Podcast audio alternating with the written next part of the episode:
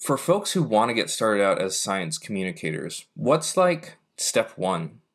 Find something that you're interested in. That's an important step, and it's actually a step that a lot of people, I think, gloss over. Mm. If I say, yeah, I'm going to do a science communication on biology, there, there's so many angles for me to go at that I get overwhelmed so fast. Yeah. So if I if I'm starting up on a week and I'm like I want to educate on this and I'll pick like frog chromosomes. Mhm. Like like that is so niche and but there's so much content that I can make from that because it's something I'm highly interested in. And and that's that's kind of the thing that I've learned is just like get extremely niche. Just just Yeah. find like the, the smallest thing that fascinates you no matter how weird it is and, and just educate on that because people will pe- people can tell that that's what you're passionate about. Hey, folks, thank you for tuning into the Grad School Sucks podcast, the show for grad students who want to survive grad school and thrive in their career afterwards. I'm your host, Matt Carlson, and today I'm talking with the one, the only, Dillon the biologist. Dillon Jones is a biologist and science communicator, as well as the founder of Learn Adventurously, which is an online platform for science enthusiasts. Dillon joins the podcast to talk all about frogs, discuss his experiences in grad school, and describe how budding science communicators can build a following of folks who want to hear about their unique scientific perspective. Be sure to listen to the whole episode to hear Dillon's best frog joke, find out why he slept on a sleeping bag instead of a mattress for a year, and learn about the conservation trips to Belize that Dillon organizes and leads every year. This episode is perfect for folks who have an interest in biology as well as anyone who wants to dive deeper into the art of science communication. Be sure to follow Dillon on Instagram at Dillon the Biologist and check out his website, learnadventurously.com. Feel free to scroll down into the description of this episode in order to find clickable links to both Dillon's Instagram and website. I'm so excited to be able to share my conversation with Dillon with you today. Be sure to stick around to the very end of the episode to hear Dillon's responses to the bonus questions. I bet you can't guess what Dillon's spirit animal is. And without further ado, let's get to the interview. All right, well, Dillon, Dillon the biologist, thank you, sir, for coming on the show. Uh, if you could, let everyone know a little bit about who you are and where they can find you. Yeah, so uh, I'm Dillon. I'm a biologist, uh, as well as a science communicator, and I have a little uh, a little business called Learn Adventurously. So best place you can find me is on Instagram. To be honest, at just Dillon the biologist. Very cool. Very cool. And you are currently in grad school, is that correct? Right. Are you nearing the end? Yeah, nearing the end, which you know I've Okay. been saying that for a few years now. Sure. yeah, yeah, yeah. Yeah. Yeah, it's it seems to stretch out sometimes. Um very cool. So what what brought you to grad school? Why did you decide to go to grad school? Uh, I mean, it's it's kind of I guess that that standard story of I got into research when I was an undergrad. Um, I had a bunch of people that said should go to grad school, and, and I agreed. Uh, realistically, I just wanted to improve my skills a lot. I, I didn't know if I wanted to stay in academia yet, so I opted for a master's. And uh, my background was entirely ecology based, and I wanted to kind of learn more about evolution, learn more about how to code, how to anal- how to analyze things a little bit better. So, um, I very much saw grad school as a training thing for me. Very cool. And did you always think that you were going to go into science, generally speaking? Probably since I was about 14 or 15. I, I saw something science, working with animals, biology related, but yeah, it's I mean it's changed so many times over the few years, so Yeah. For sure, very cool. What's your experience in grad school been like thus far? uh utter shit. I mean, it's I mean, you know, it, it doesn't help that I'm like got into the swing of grad school right when the, you know, the pandemic started Yeah. But um, no, I just I, I I don't know. It was just a very different experience than what I imagined. Uh, and yeah, not an Okay. enjoyable one for the most part. Yeah. What what did you imagine it would be like? Uh, I thought it would just be like really focusing on the research and just collaborating with a bunch of people and having this like really really great experience with like-minded individuals that are all pushing and and what I what I realistically found is that it's I'm just constantly struggling with money, constantly overstressed and not actually able to work on my research. I have to do like three other things before I can even Mhm. look at my research. So it's uh yeah, it's just very different. Yeah. Yeah. Very cool. Uh, what are your thoughts on? So, do you have like a? I know this is a terrible question for many grad students. Do you have a date when you think you'll be out the door, dissertation done, moving on? Yeah, we're looking at spring. Uh, we're just deciding like what time is best because I have Mhm. like three other things going on. Mhm. Um, and then we're trying to see if we can get myself an extra month by technically graduating over the summer, but just probably April, Mayish, sometime around there. of this year or of, Of, uh, 2023? 2023. Yeah. Oh wow, that's that's coming around the door. Yeah. So yeah, you're you're dissertating already, is that right? Mm-hmm. Yeah. Just trying to finish it up right now. It's like I'm basically just in the writing stage. So Yeah. Yeah. So your analyses are complete. yeah, mostly complete. I think it's like one or two models I have to run, something like that. So Yeah. Do you mind sharing what your dissertation's about? Yeah, so it has uh, morphed into like an unwieldy monster. Basically, I got really into this idea. Uh, there's this method called phyloregionalization, uh, phylogenetic biogeographical regionalization, if we expand all the words out. And really, what it is, is it's trying to infer regions of shared evolutionary history. So you just like take all the species in an area, take their evolutionary history, and then find little pockets of, oh, there's a lot of endemic species that are only found here, and it's kind of a unique region. So I'm doing that for, uh, I, have, I have two parts. One of them is for the world's turtles, uh, which was actually the easier one to do because there's like three, I think it's 356 species of turtle around the world. Uh, so it's a relatively small data set compared to the one I'm doing with Middle America, which uh, Middle America in, in this definition is like Mexico and Central America. Hmm. And so that one's all of the reptiles and amphibians of Middle America. Uh, I think the data set it, it hovers, but I think right now it's around 1,600 species. So uh, just trying to find those little hot spots of evolutionary history and then run some post hoc analyses to just answer some cool questions with them. Yeah. Very cool. Very cool. A lot of things I don't know about because I'm study humans. But um what are you thinking about for after grad school? Yeah, I've been trying to figure that out a little bit. Um, so I have some job applications out there. I'm I, I used to work in a natural history museum, and that's stuff that I've been looking at a lot because I just absolutely love the environment. I, I love the work; it fits me really Mhm. well. Um, but I also have a very solid basis to kind of do my own stuff, do entrepreneurial stuff. Um, I lead uh, trips to like eco trips out to conservation areas to raise money for conservation, and I also have a business where I sell like online courses, which um, both of those are actually doing a little bit better than I anticipated. So it's it's seeming as a viable option, but I'm just uh, kind of in this. I'll apply to things. I'll work on things after grad school when I'm I'm already going to be uh, abroad for like two months on a contract. So that's when the time I can really just say, what am I going to do? Yeah. Yeah, no, for sure. I mean, um, yeah, whenever you said the, you worked at a museum already, did you say that? Yeah. yeah, yeah.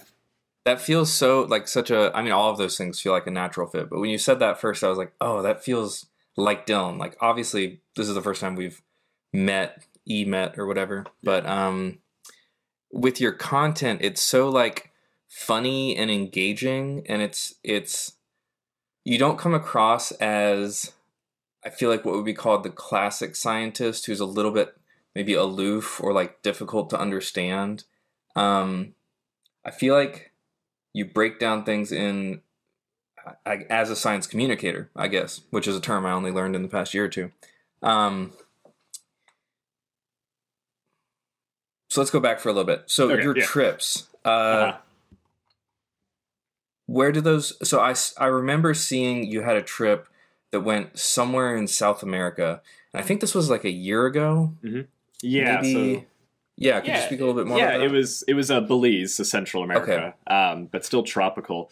Basically, uh, I was down there on a research gig. Uh, I, I keep going back to the same research station down there, the tropical research and oh gosh, I'm forgetting words. Tropical research education and there's a second E, and I don't know why. I'm forgetting. Trees, they're great. Um, talk to Vanessa; she's cool as hell. Um, but yeah, I, I, I went down there for a few years, and I made really good friends with the tour guide, uh, Mm. local Bleach tour guide, and he just said, "Hey, do you want to run some trips, dude? Like, he'll handle Yeah. logistics, I'll handle marketing."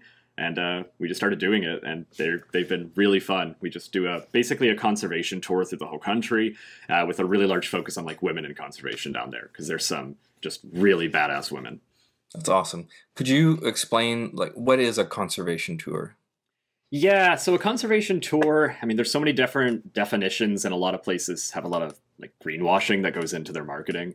Uh, realistically, the way we're doing it is you're staying at research stations or you are actively staying in areas uh, that have access to research stations.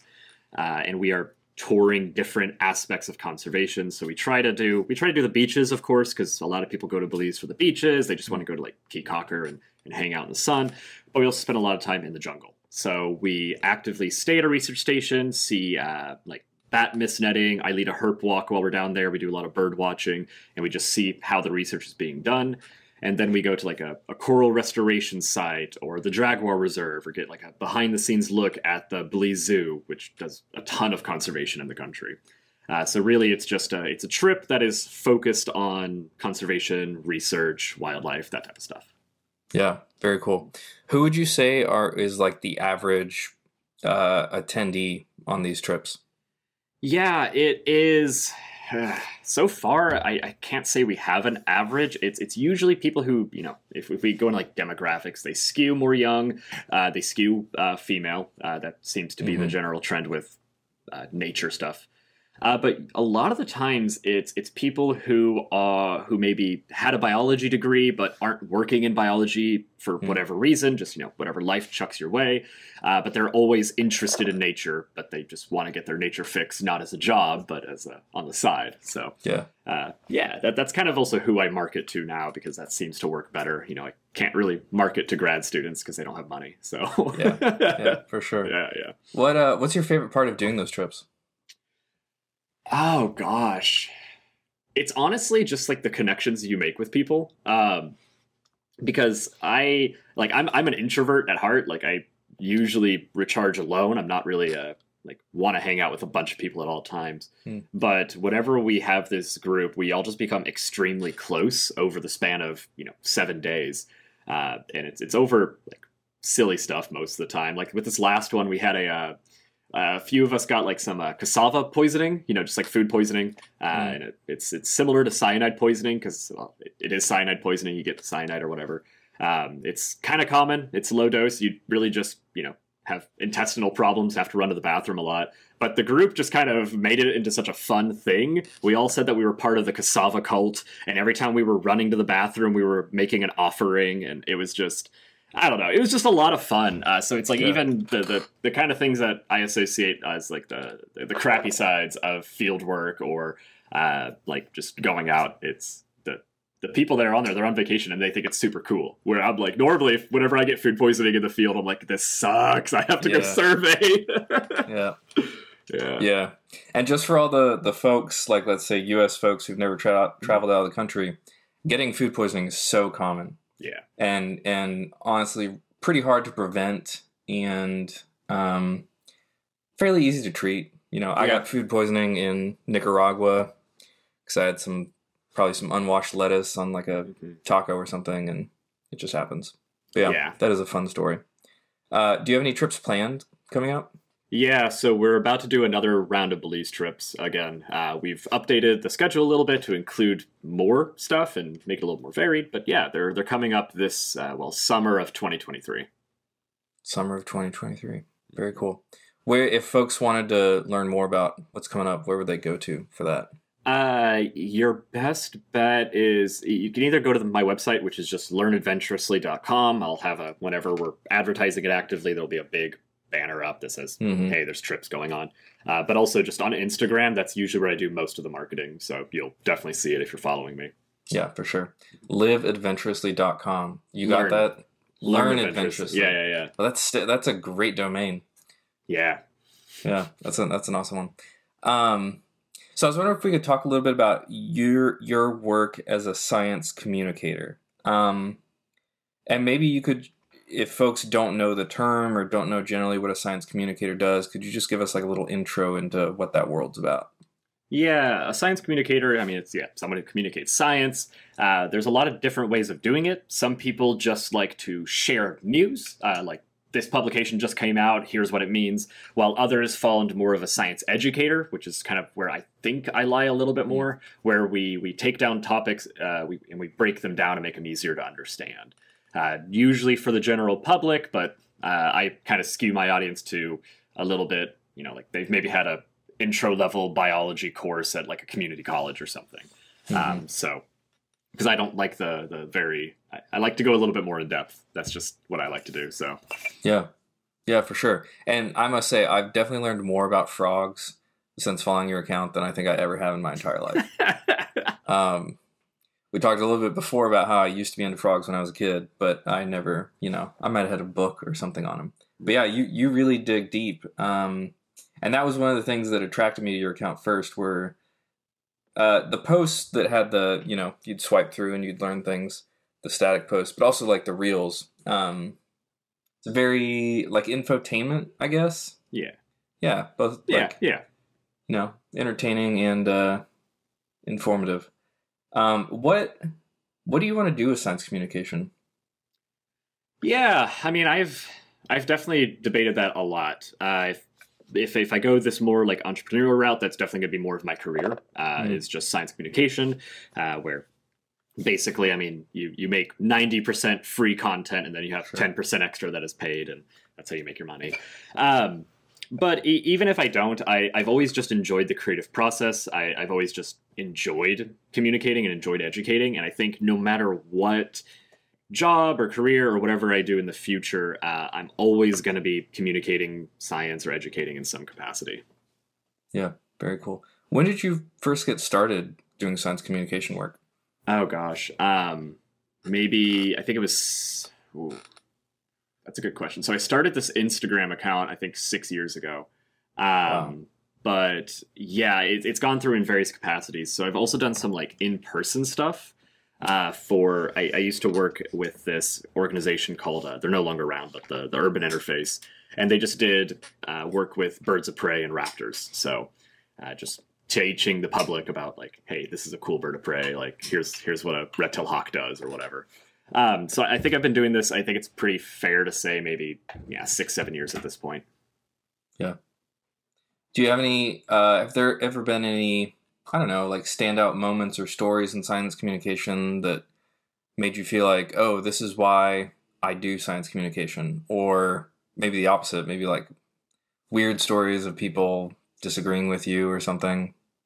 Yeah, uh, it's it's it's a mixed bag at times. Um, you, you learn pretty quickly that there's just like certain topics that are really hard to bring up, mm. uh, and, and I, I there's often moments where I'll say something and people will get mad at me, but they're agreeing with me, and it's like, what?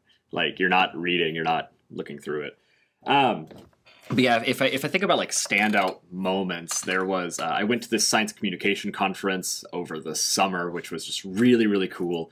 Uh, I got to meet up with a whole bunch of them, learn some really good tips and tricks, and I think the biggest thing was there was this uh, combating misinformation workshop, and it was really informative and i think it really made me kind of go back to the drawing board on how i'm addressing some science communication thing or science uh, misinformation things. Hmm. um, because there's just like weird strategies that i i don't think i realized i was doing that was actually like hurting my intended goal. Oh really? Yeah it was it was like this really weird thing and it was comforting knowing that like everyone in that room had been doing the same thing so it was like really good.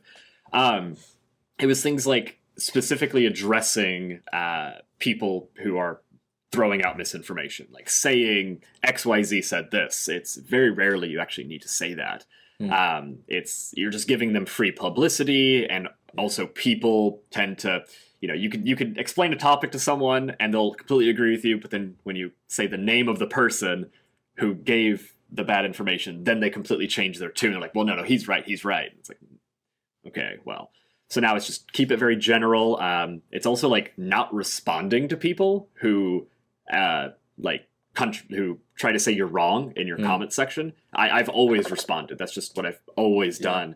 And what it what it showed was that it's kind of both sizing the argument, even if it's like just ridiculously, you know, anyone with like yeah, any little bit of critical thinking can kind of see this isn't the same, but um, it both sides of the argument. It kind of elevates it as well. Um, Mhm. So by just ignoring it or being just a little sarcastic back, uh, it's it's tends to be better. And also, I found that's a lot better for my mental health too. I'm just like I don't care anymore. yeah. yeah, Yeah, it's funny. Um, yeah, you know, I I don't put out a whole lot of like super in deep in depth information. Obviously, mostly I've just done memes. Mhm. Um, but every once in a while, you do get someone who just like had a bad day or Yeah. you know, life just didn't work out for them, and you happen to like riff on a topic that was associated with that, and the therapist in me, well, I wouldn't say the therapist, the person in me who wants to help everyone, um, always wants to like find some middle ground or something. Mhm. But nine times out of ten, it does seem to devolve into just like senselessness where the person just wants to lash out. And Yeah. that, that's all they want to do. And um, yeah, the internet is a very interesting breeding ground for uh, some some great communication and some just like kind of garbage communication. yeah, exactly. Especially in comment sections, I'm like, Mhm. you know, like I put in hours of effort into a post, and then you put in five seconds of effort to write a comment. Like we're not, you Yeah. know, it, it's it's not not it's not equivalent. Yeah. So Yeah. Yeah, for sure. Uh yeah, I'd love to talk more about science communication. So this is something that I, I've never done.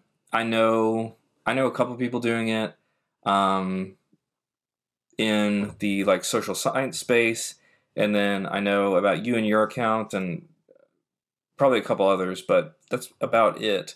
But I know a lot of people are really interested in in doing science communication work as a grad student, building a brand, and then either leveraging that into like something entrepreneurial, kind of like what you're talking about, like maybe these kinds of trips, or having it as almost like a um, proof of concept for when they're going for academic jobs, as like, hey, you know, I've also I've taught these courses, but I've also built an online platform talking about you know the same kind of topics.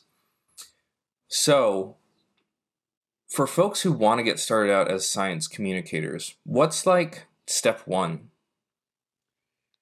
find something that you're interested in. Um, I and I, I think that's like that's an important step, and it's actually a step that a lot of people I think gloss over. Mm, Uh, Mhm. And when, when I say something you're interested in, not the thing you should be interested in, and not like a very general topic. Like, yeah, I'm interested in biology, but if I say, yeah, I'm going to do a science communication on biology, there, there's so many angles for me to go at that I get overwhelmed so fast. Yeah. So if I if I'm starting up on a week and I'm like, I want to educate on this, and I'll pick like frog chromosomes, Mhm. like like that is so niche, and but there's so much content that I can make from that because it's something I'm highly interested in right. um, I, I know a lot about it, so it, it pushes me to really make stuff.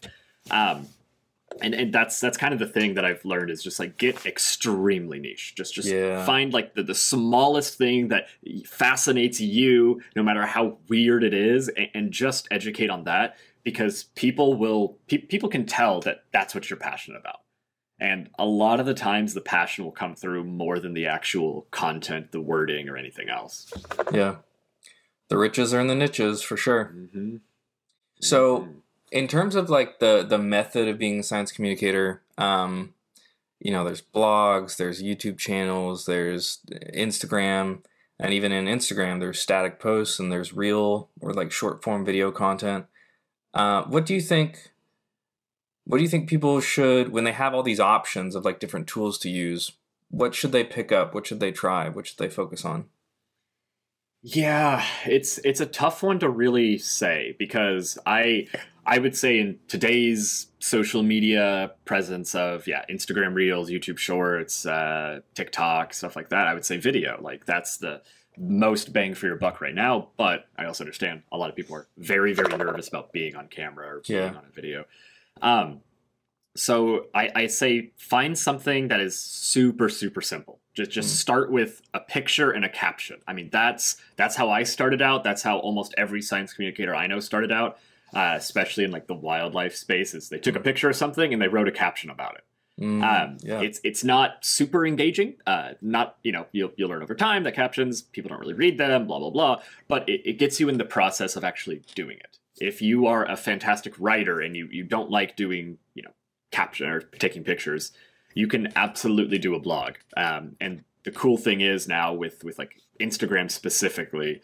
Uh, you can do just carousel posts, and I Mhm. see so many carousel posts that are just nothing but text, and they just literally have a you know a nice pastel background and they copy and paste text over the course of like 10 pictures that people swipe through. Um, so it, it's you know if you if you want to figure out what you're really good at if you're good at graphic design just start making little basic graphic design things. But again it's something that you need to be comfortable with but that also has a very very very low barrier to entry Hmm. um, if, if you're wanting to produce videos and that's awesome but if you're going to have to take 20 to 30 hours per post to make a great video, you're going to get burnt out and you're maybe going to make two or three. Like I Yeah. just speaking from experience that that's what's going to happen. But if instead you're like I'm going to make a 30 second video. Uh, most people can make a 30 second video in a day, even if they don't have a whole lot of skills with it. They can just pick up a, their phone and record themselves. So yeah, it's that old like keep it simple, stupid like Mhm. advice. Um, but yeah, I mean, writing is always good. Writing is always good. You're always going to have to write no matter what. Um, and this is also assuming that you want to be like a, a public facing science communication person, not someone working in the back end for like a YouTuber or Mm. uh, for like a, a museum or anything like that. Are there a lot of those jobs? I never even considered that. Yeah, there's a lot more coming out nowadays. Um, it's Huh. many organizations are realizing how useful of a skill it is to have a script writer or a um, or a uh, yeah like a like I know a buddy who uh, he designs the exhibits for like nature centers and stuff like that. So the the person who like writes all that information Yeah. for you know like this is a I don't know like a leopard frog and here's how big they get and all that stuff like it's a it's a job and people need to do it if you know if you're good at that if you're good at copywriting uh, you know make a little fiverr account and just say you're good at scientific copywriting or scientific illustration and yeah i mean that's if you want to do it more as a career instead of a hobby instead of resume building et cetera et cetera Mhm. but yeah it's it's it's becoming more and more of a thing Very interesting. Very interesting. Well, I know, you know, many people start out in science communication not to make money. They're doing it as a hobby, they're doing it because it's something they like. But then ultimately you're putting so much time and effort into it that um, it just it it begs that if you're gonna continue to put time and energy into it, that you get something out of it. Mhm. And when and that's like a careful conversation about like how you do it and when you do it and um but for you when did you decide it was time to i guess like monetize is like the you know inside baseball term but when was the when was the time that you were thinking about okay maybe i should turn this into something that can actually make money? It was uh, almost two years ago today. Yeah. Really? Um, Okay. basically it was well it was it was new year's of 2020 i guess um, i i did a full like rebranding uh, everything and it basically what happened was it was like uh, went through a breakup i was at the end of a pandemic uh, i was like massively depressed and i realized that i was spending all my time on content creation because that's what i really really like doing Mhm. um, it, it brought me a lot of joy in my life, and it was something that I was good at. I mean, and I'd been doing it for years already. Um, I was kind of already at that point mostly disillusioned with academia and Mm. just not really seeing a path forward. So, I uh, yeah, I was like, let me let me let me just focus on this, see what I can do, and uh, yeah, it's been uh, a lot more enjoyable, and I've had a lot more fun after like really hyper focusing on it. Yeah, no, that makes total sense, dude. Um, and and just to highlight, uh, maybe the unsung hero part of this story, that was two years ago, and you started this account six years ago, right? Right? Yeah. So for all the you know newbie science communicators out there, you don't necessarily have to wait four years, but you do have to, you know, Yeah. you got to build up some inertia over time. Yeah, and you got to Um, develop your skills and everything. Mhm. And, and I always say, like, it, it took me, yeah, it took me like four or five years to get to like 15k followers or something like that, and then it took six months to get to 25k. Like, it's Yeah. just like it's in leaps about, and then like I've been stuck here for at 25k for like a year. So whatever, Dude, we've all know? been stuck here. yeah, so it's just like Yeah. it is what it is, you know. Yeah. During the pandemic, I was getting like 500 follows, maybe more a month, Uh, and now I've I've grinded for several months to get 500. yeah, yeah, 500 more. But yeah. that's just how the game goes. Um oh shit, what was I going to ask? Tell me about frogs. What do you Where like do about frogs? Oh, man. So I, I, I kind of mentioned like a frog chromosomes, and it's funny because I've, I've never studied chromosomes in a professional sense at all. But um, recently, I've just been extremely fascinated with sex chromosomes in frogs because they're just absolutely insane. Um, so you know, like a sex chromosome is just a chromosome that has a, the, the gene that encodes for the uh, development of a particular biological sex or whatever. Uh, in humans, we have this XY system. You know, like uh, the if you have the Y chromosome, you have this gene that develops like typically into male. Um, other organisms, like birds, for example, famously have a ZW system where it's sort of the opposite. If they have a chromosome, they develop into, into a biological female type of stuff. Hmm. Um, but then in frogs, it's like it's it's species dependent. So some species are XY, some species are ZW. Uh, but then there's even one species. Uh, oh god, it's it's a Japanese wrinkled frog. It's like a Glandirana rugosa, I think. They have it where different populations. Some of them have XY, some of them have ZW, and there's these hybrids that have like both kind of going on, and it's just a messy system. Uh, on top of the fact that like the sex chromosome is a different chromosome in like many different species, it just keeps changing. So it's it's just kind of a really messy system, but because of that, it forms these really cool stories, really cool like evolutionary histories that are just like super fun to get into and disentangle and try to figure out what the hell is going on. So, but it would you know if we zoom out with frogs, that kind of seems to be with everything. Like any system that goes on with frogs, the more you look into it, the more crazy it gets. yeah. What is frogs' evolutionary history? Oh gosh, uh, let me think. Believe frogs or amphibians at large uh, diverged from your reptiles around 330 million years ago. Hmm. Um, so they used to just have like this like proto one that kind of looked a little bit like both, somewhat amphibious uh, proto ancestor, uh, and then since then they've just evolved outwards. Um, part of part of my my current master's research is looking at that of like in Central America, what was their evolutionary history? and you see this like really really fascinating patterns of uh, times where they have dispersed into new areas. They've just uh, you know usually with uh, glaciation so you know glaciers making the earth colder uh, and then as they recede there's now more habitat more areas the frogs can be in. And they'll I mean, all organisms to a degree kind of follow those trends, but you'll see that, and then the frogs will just sit in an area for a while, and then it'll start speciating into many different forms. When they hit uh, the Central Americas and uh, other more tropical regions, they started to diverge instead of, uh, if we think about it, like horizontally across a landscape, like they went into the grasslands, they went into the swamps, they went into this and that. Uh, then they started to diverge vertically, so kind of at different levels of the tree. I mean, there's there's like glass frogs that are only found at the, the top of the highest trees that are almost impossible to survey for because they're Huh. just so hard to find. Um, and then you have some that burrow into the ground and some that just stay in the water. So there's just this incredible diverse array of Yeah. evolutionary history that I, I'm just fascinated with. Yeah, that's awesome. So we talked about this a little bit before when I asked you the three, I call them bonus questions. Which listeners, if you're interested in hearing Dillon's answers to the bonus questions, you can wait until the very end of the episode after I do the outro to hear what he said. Um, but what frog or frog species, multiple species, are your favorite and why? Ooh. So I have a I have a particular fondness for the uh, blue spotted tree frogs. Um, I, I did a little research study with them. I, I did a diet study. I raised some of them in a lab from like single celled organism up to like little froglets, and that Hmm. was just something I enjoyed. Uh, also, they developed from that like they went through the whole tadpole stage in like two days. It was insane, like crazy fast. Uh, there's other ones in the same property that take about a year, so it's just like I wasn't expecting them to go that fast. I was like, "Oh, this Yeah. is great," because I was staying up all night in the lab, and I I don't think I slept for two days, and I was just like jittery on coffee. So I, I have just like really fond associations with them.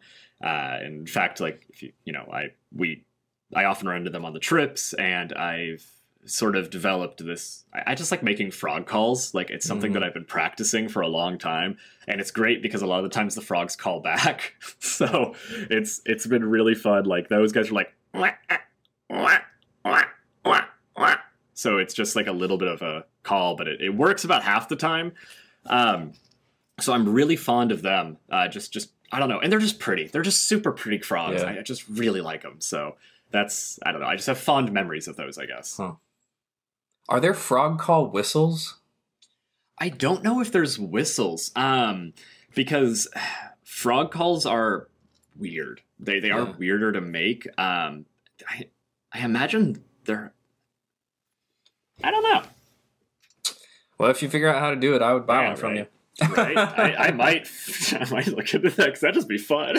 That'd be hilarious. Um, I just randomly thought. I know you're not on TikTok. We talked about that a little bit before, but although I think you would kill on TikTok, just to be clear, uh, I was on. This was like a month ago. I was just on TikTok, like burning brain cells, and um, I came across this guy who he lived in some like marshy swamp area, and I don't think he was biologically trained um, or formally trained as a biologist, but uh, he had gone around and collected like a, a ton of frog eggs. Like it was after it rained or something during the breeding season. I don't know the technicalities, but and he had a whole like like a like a big like almost like a trash can full of them. Mm. But it was like a wide one, maybe like a feeding trough is probably more of what it was. And he had this whole thing of frog eggs, and he like birthed pretty much all of them, and they were all going around as tadpoles. And he would like feed them, and he was raising them up as frogs. And I was like, wow, that is really bizarre. But I kept on watching, so obviously it was good enough to be content. But I noticed in a lot of the comment sections, people were talking about how him doing that and then releasing this many frogs into the area could like you know disturb the like ecological balance or something like that does that does that make sense to you or or is it not a problem I think it depends. It definitely depends a lot on like how they're being released, where they're being released, blah blah blah. But I mean, it's that that's also kind of my problem with TikTok is there's a lot of people who really think they're experts but Yeah. don't. You know, it's like they're they're not. Uh, also in the comments, like Right. to add, adding to it, you know, Right. um, it, there, there's a chance, but at the end of the day, like if there's still little froglets that are being released, not like you know, if he's releasing like ten thousand adult frogs, that's a very different story. Um, i think it was i think it was like 50 or 100000 and he was Yeah. gonna do them as adults and he Yeah. seemed like the kind of person who would just drive over to a pond and just dump the whole he's thing in he's not going to have enough food to feed that many. Like Yeah. they are going to die. Like, like they eat so much. But the thing is, the frogs are like usually pretty low on the totem pole of uh, Yeah. the, the food web. Like they're they're they're prey species for a lot of organisms, especially things like birds, uh, snakes, especially too love frogs. So I mean, assuming they're all pretty small little froglets. It's a good chance most of them are just going to die. Uh, Mhm. it, it's it's it's almost certain that almost all of them or most of them are going to die. Um, so I don't really know if it's going to cause that big of a disruption. Um, but it can. Like, yeah, it's it just all depends on how it's done. Is the thing. I mean, of course, like yeah, you if you want to do like wildlife restoration or anything like that, don't don't just do it for TikTok and Sure. you know like like work through proper agencies, talk to people who know what they're doing, who are actually monitoring this stuff. I bet there's some biologist at that lake wondering where the hell did all the frog and eggs go, and he's writing up a publication because he thinks there's something going wrong, and it's just some dude on TikTok Yeah. putting them in a bucket. Uh, God, that'd be funny. Uh, so to go to go take frogs back into science communication. You you mentioned um, that you did a rebranding about two years ago. Um, could you tell us a little bit about why you did that and kind of what that entailed? Yeah, so basically the the order of operations was I, I realized I wanted to do this more full time. Wanted to do this uh, want to do science communication a little bit more intentionally. I used to just post about three times a week, and it was very much so picture with uh, with a caption talking about something. And um, my my username also used to be contemporary conservationist. The the whole idea was like I want to bring conservation into the 21st century and actually that type of mentality, and I liked alliteration. But uh, I, I, as I was doing the science communication, I realized that one of the biggest problems is that scientists are not humanized in any way. Uh, mm. We're still kind of locked away. And we're just like a amorphous scientist and no one really knows what that is or what we are. And at the end of the day scientists are people too. Uh, that's just the, the, the, nature of it is we are yeah. people who are scientists. So i changed it to be dillon the biologist because i wanted to be like more like hey i'm dillon. I'm mm-hmm. a person and i'm a biologist. Um, this is who i am and it was uh, very I, I, started being on camera a lot more. I started really putting my face out there which was not my comfort at all. Like i was mm. not at, at first comfortable with that in the slightest but uh, now i'm now i now i love it. I have no issues with it. So the the rebranding process was uh, doing a very critical look at my accounts, at my messaging, and what I'm producing. So that was, you know, the name wasn't working. I changed it out. Um, just doing wildlife photography with a caption wasn't really doing it for me, and especially mm. on the winter time when there was like no more wildlife around, I just yeah. didn't have anything to post. So it just kind of sucked for me. And when I realized people weren't really reading the captions, it was like meh. And you know, I spent like a long time writing each of those captions for them to just, you know, disappear on Instagram after 24 hours. It was mm-hmm. just pointless.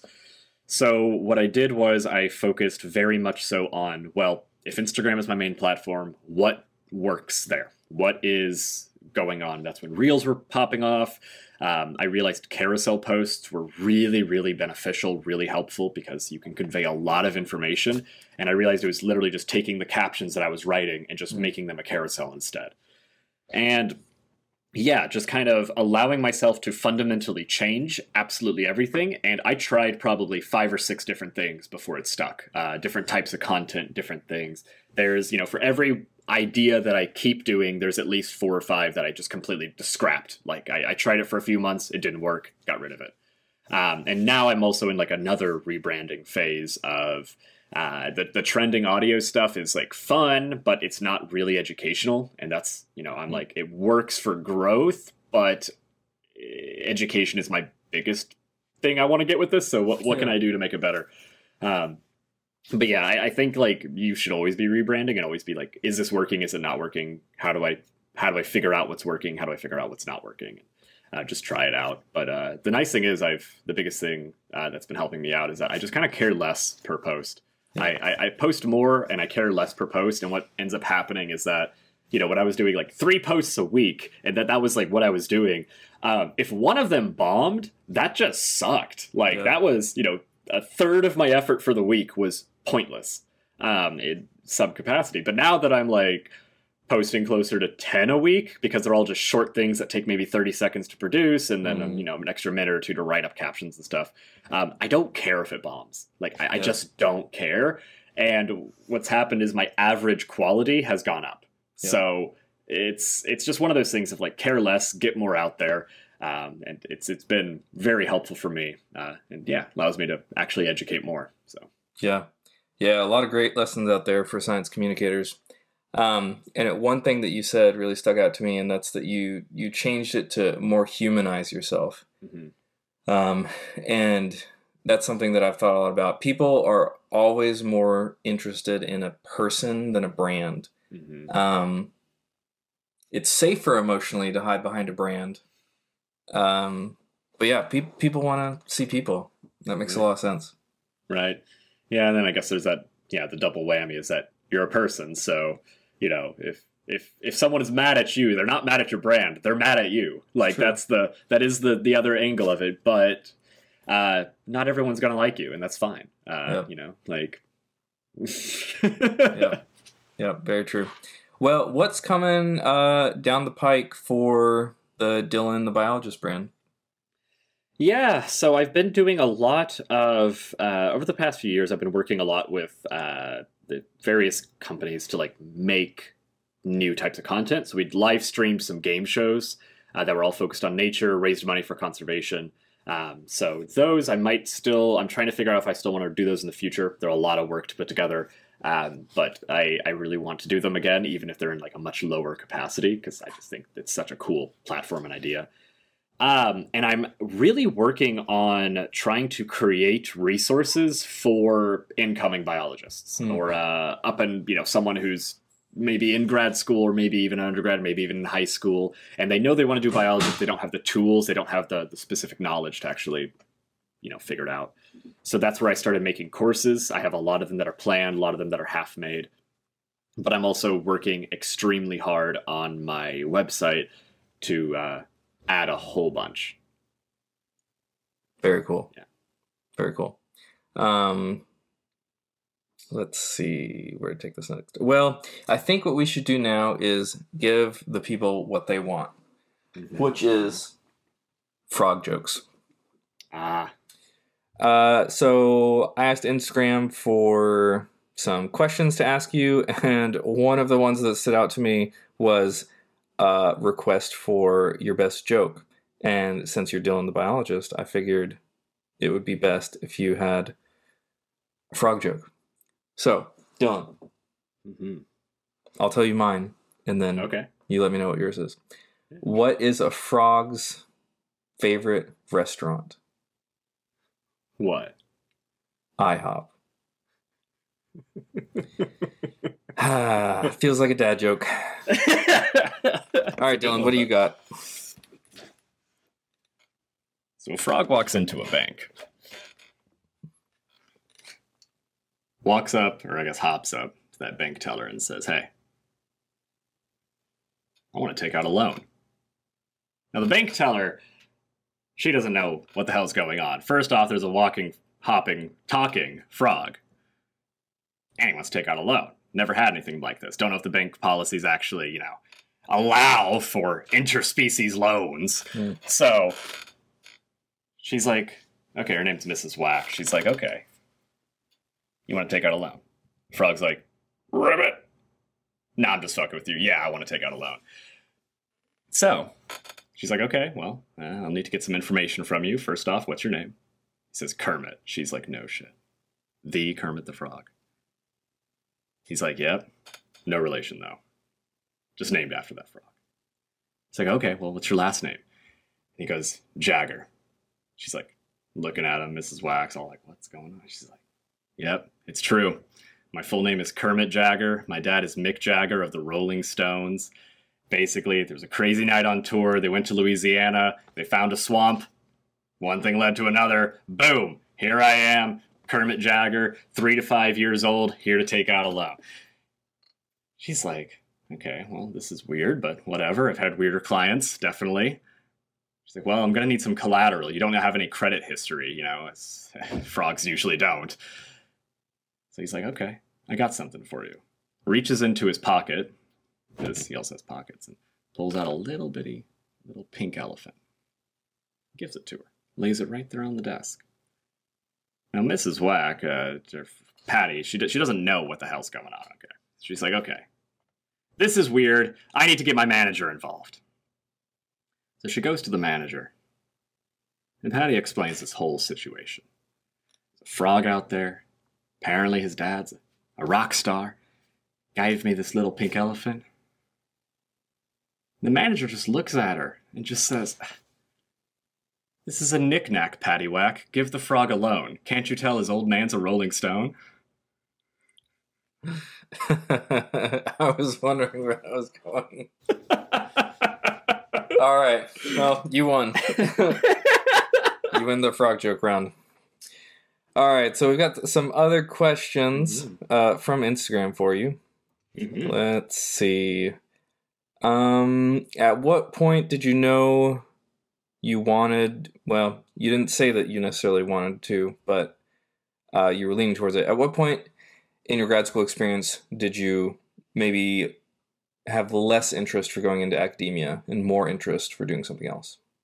uh, when my savings account was completely depleted. Uh, and yeah, it, it was it was basically a, a realization that there was really not that much funds for me, really not much opportunity. It's it's one of those where the people there are amazing. I, I do Yeah. genuinely appreciate all the people, uh, you know, from all angles. Like my advisor's been awesome, the faculty have been awesome, but it's just the administration uh, just makes it terrible for everyone. Yeah.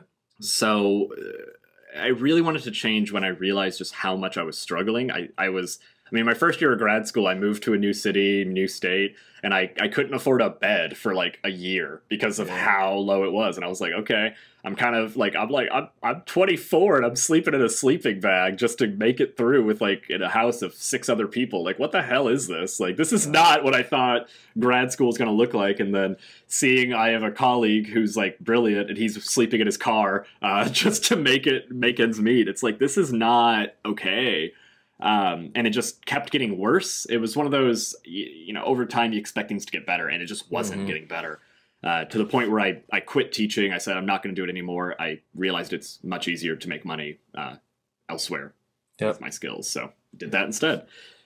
So yeah, that that was like the big thing, and, and I don't know if I just need like time away from it, and then I'm gonna want to do something again. But if I do go back into it for any, you know, like getting a PhD or anything like that, I am, whew, I am being very picky about where I'm going. So yeah, Yep. Totally get that.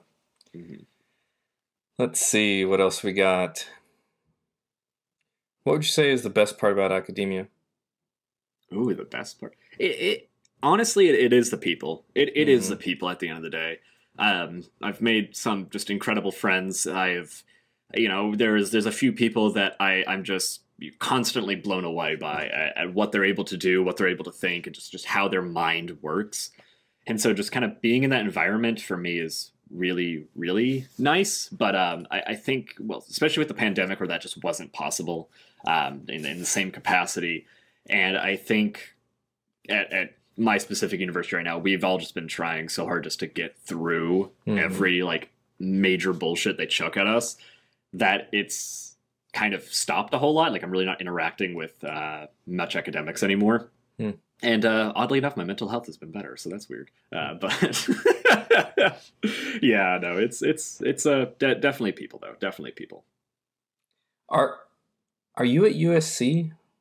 No, we're uh so I am at San Diego State University. Okay, you're not Uh, you're not the school striking right now, right? No, we uh we cannot have a strike. Uh we are not a yeah.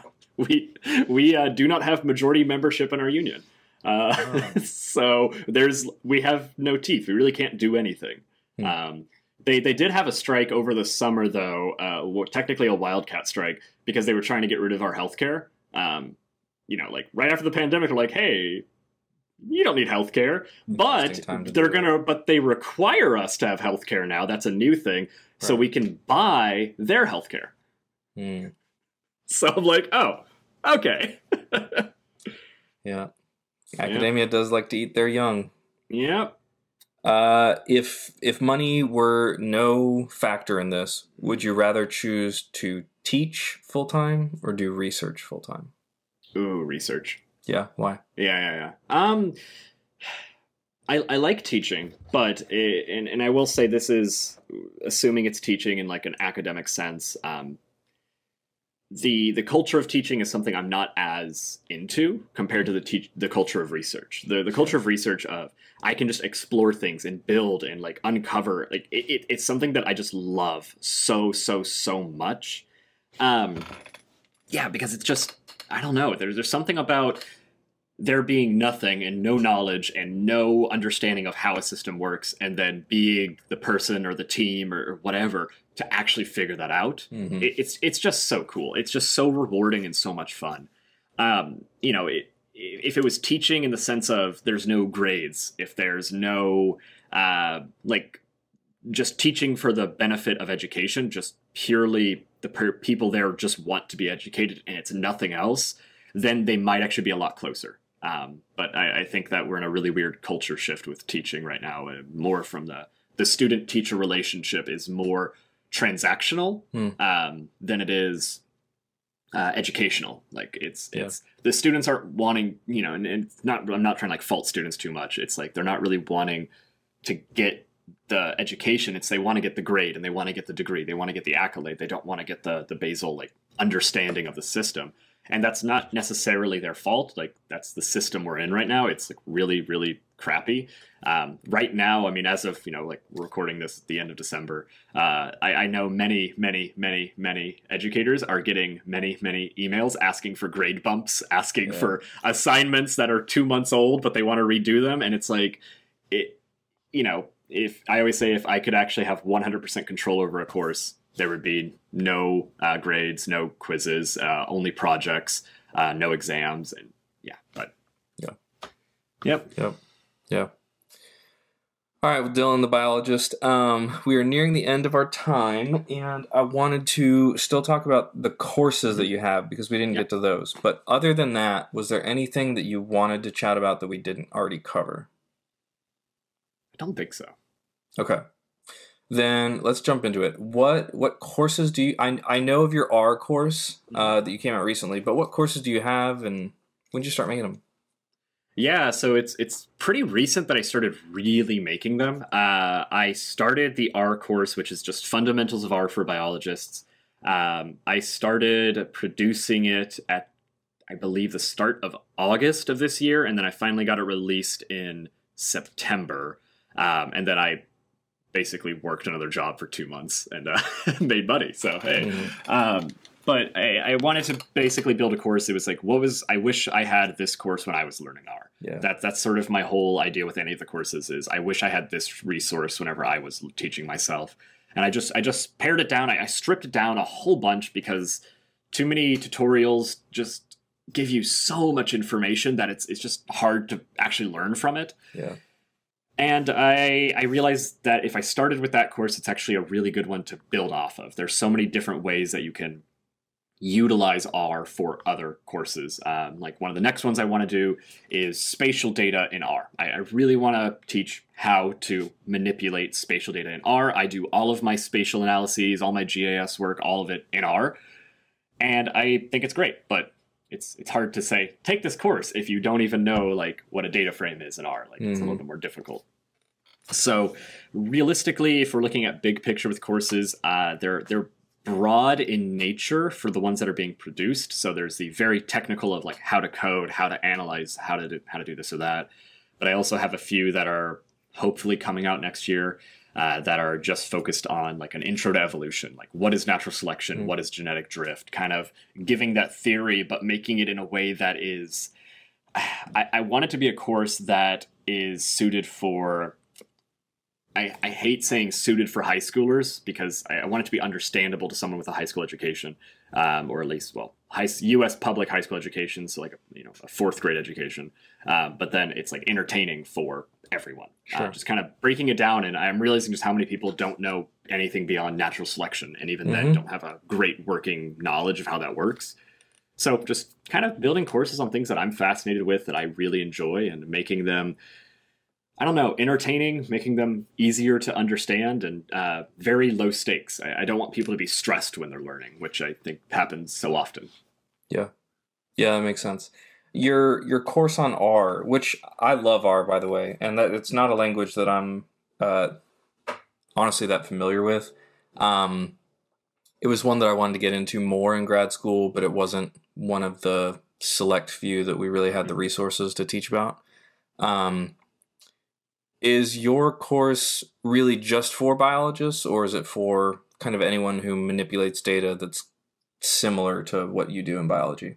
Yeah, that's that's actually the top question I have on my frequently asked Oh, questions really? for the course because I just knew, uh, you know, like yeah, I, I, you know, talking about niches and like hyper focusing. Sure. I, I hyper focused and made it for biologists, and if we even like break it down further, it's for people who are like ecologists, biogeographers, because that's what I made the examples based off of. Okay. However, it's for everyone. It's Mhm. it's anyone can learn from it. I, I wanted to use more relatable examples to my field and what we work with on a day to day basis. So things like uh, like cacti spine length or number of tigers in a in a forest or something like that.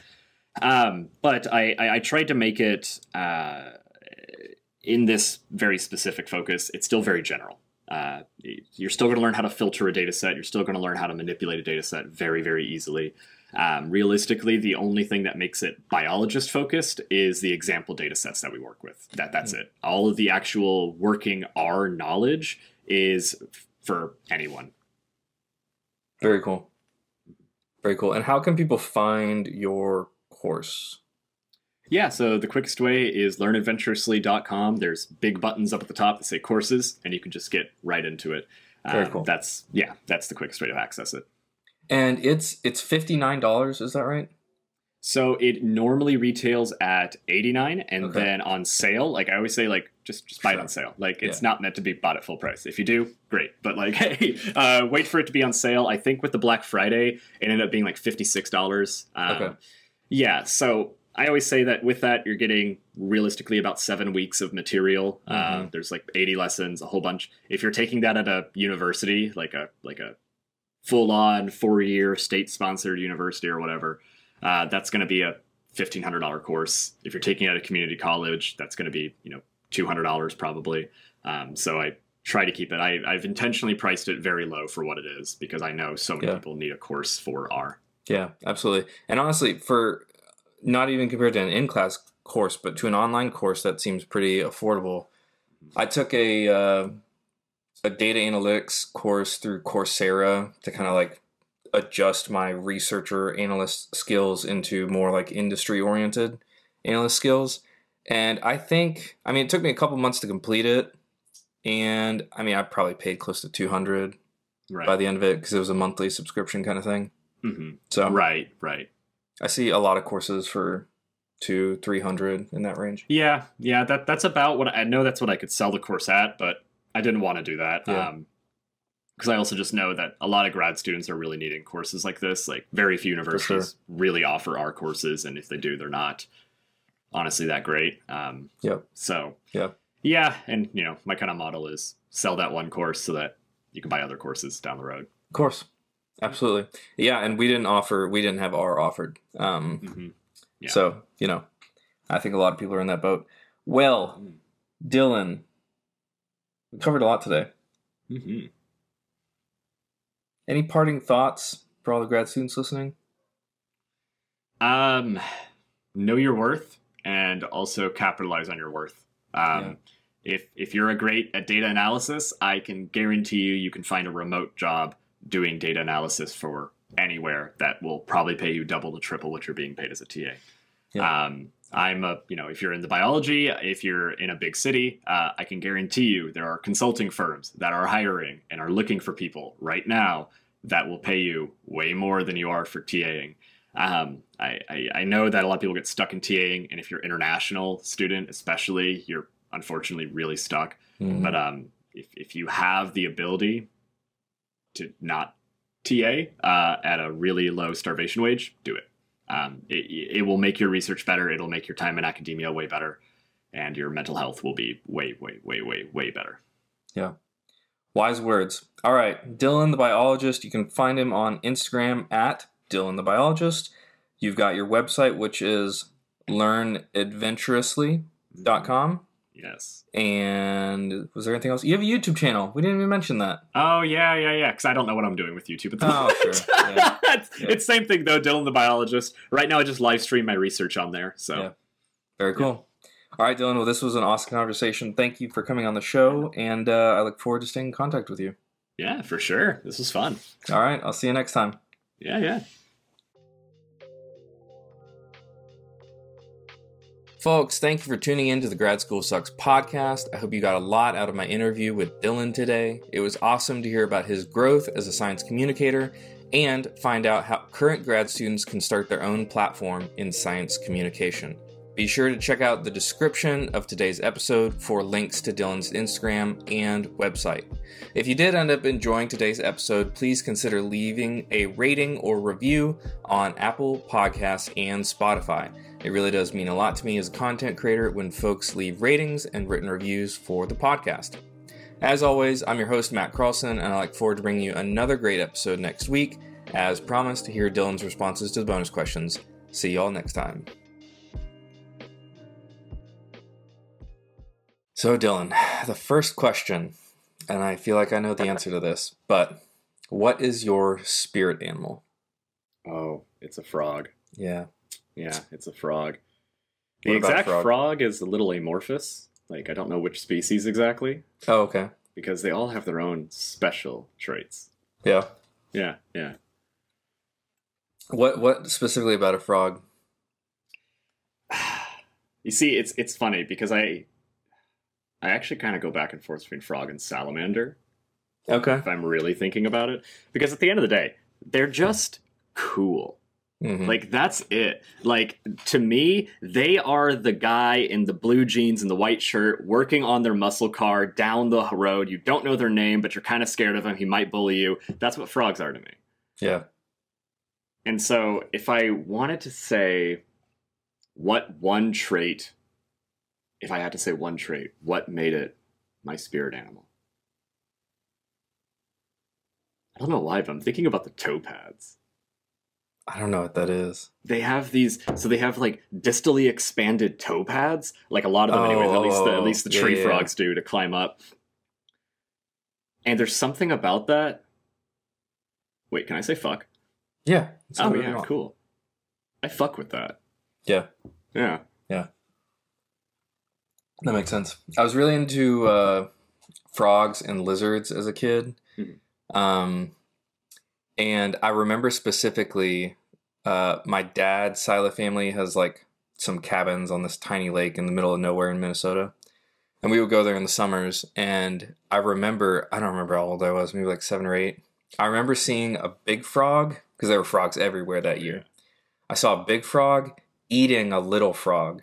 And I was like, holy shit. And it was it was almost like a coming of age moment of like life is brutal out there, even Oh, for the yeah. frogs. But Oh gosh, yeah. That that's just what's cool about them. They do so many like unexpected things, which is Yeah. like the more I look into them, I'm like, why is there still so many just exceptions to the rule with them? It's Yeah. kind of nuts. Yeah. All right. Question number two, Dillon. Mhm. What is your real life superpower? So not like a made up thing, but like literally Dillon's real superpower. Ooh, ooh, that's a good one. So I often hmm. there's like there's like a stereotypical one I say where I'm just like my anxiety because it you know makes me do Right. things. It makes me want to just keep working all the time. But then I'm also I'm also like hypermobile. Um like crazy hypermobile. Uh always been able to like put my leg behind my head and like uh, dislocate things like crazy. Um, you know, like with any superpower, there's downsides to For it sure. Um, but it's it's it's honestly been just a little bit helpful in everyday situations like Yeah. if i have to reach around like someone to grab something i can just like pop my elbow back and grab it so it's a little bit easier you know Hmm. it's just like little things like that or like i have a lot of flexibility in my toes which is i could just pick up things really Huh. easily with my toes and i fan them out so it's just like a little bit weird Yeah. but it's super kind of frog like. It is In kind some of ways. like Yeah. it is I'm definitely the opposite, and I need to get back into yoga now that I think about it. Um, number question number three is: if you could have one place in the world where you could teleport to anytime you want, and then teleport back whenever you wanted, what would that place be? there's a really good swamp that I know. And Okay. I ju- it's just my favorite place. I would go there so often, and I haven't Yeah. been in years. Um, but it's just it's just isolated. There's always something going on there. Uh, Mhm. Always find really cool critters, and it was just always kind of like my happy place. So I, I wish I could just go there anytime. yeah, that's awesome. Definitely the first time somebody has said a swamp, Um, but that makes sense.